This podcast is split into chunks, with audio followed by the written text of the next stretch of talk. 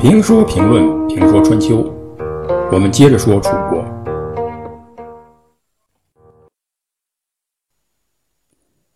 楚庄王继位，年龄应该不大，年龄不大，政治资历不深，这不是个大问题，因为很多很多王位或君位的继承人都没有政治经验，因为有一套官僚机构，有忠臣的大臣，这些问题呢，不是。不可以解决的，但是楚庄王时期的大臣却是有问题的。春秋时期，国君继位，身边的大臣大多由公族或王族担任。楚国虽然处在中原人所认为的蛮夷之地，但也是按照这个路径走的。到楚庄王继位的时候，若敖氏兴起，成为影响楚国政治的重要家族。若敖呢，是楚国国君熊仪的谥号，他的幼子啊，他的最小的儿子也以此为宗族称号。若敖家族，他就是王族。伴随着楚国的强大，若敖家族起了重大的作用，尤其是这个家族出了一个德才兼备的令尹窦子文。由于窦子文的才干与个人品德。既赢得了楚国上下的好评，也给自己的后代留下了好的发展空间。从楚文王、楚成王，直到楚庄王初期，若敖家族一直掌握着楚国的重要职位。几代令尹，楚国的宰相，这个令尹呢，实际上就是宰相，几乎都出自这个家族。这个家族几乎成为宰相的专业户。楚庄王年幼继位，王权衰弱，而势力强大的若敖家族呢，基本上控制了国政。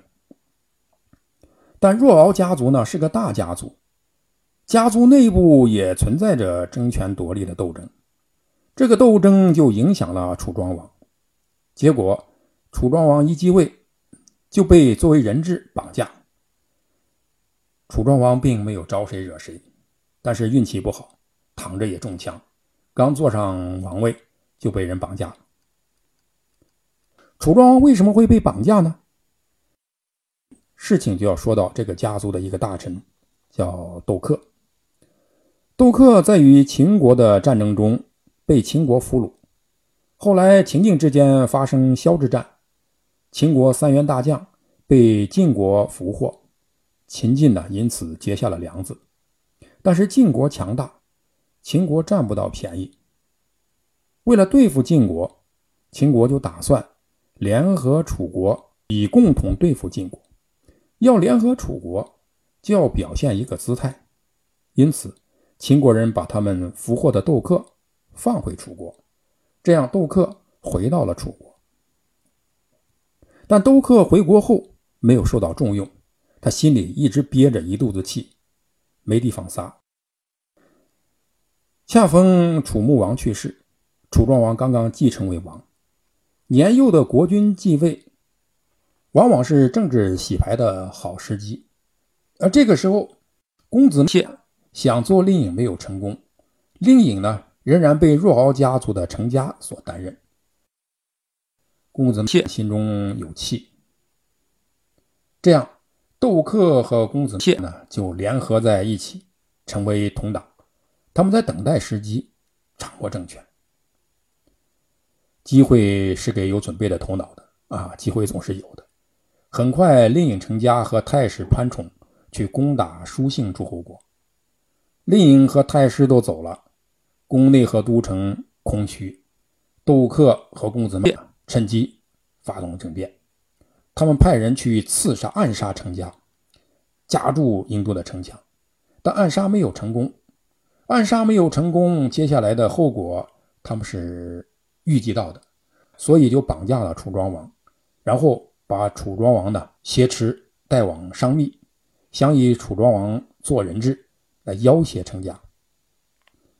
但最终两个人的叛乱，在卢地啊，在湖北省的南漳县，被卢毅的大夫给诱杀，这个叛乱呢平息了。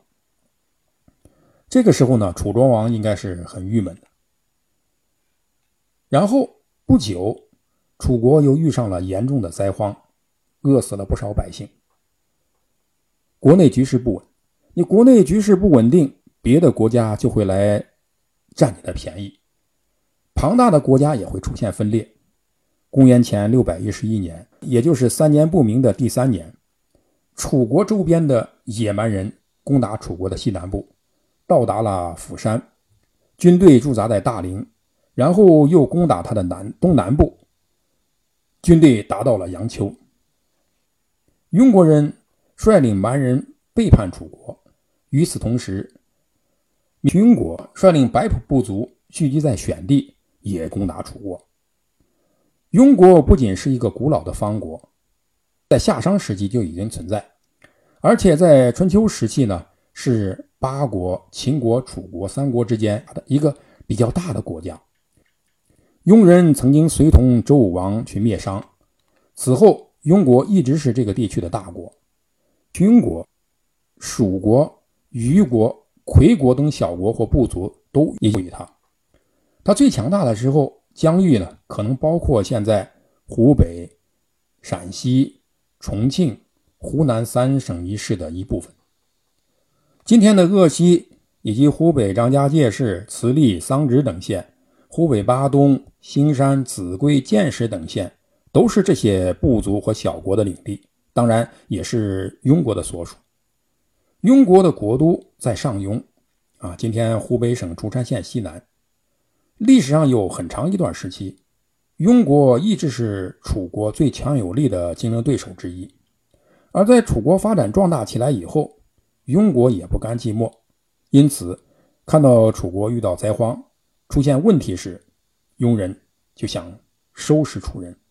这个时候，为了对付庸国，楚国申地、西地的北门都不敢打开。楚国人甚至商量迁都。这是楚庄王继位初期的国内形势，而在国际形势方面，楚庄王面临的困境更为严峻，也更为复杂。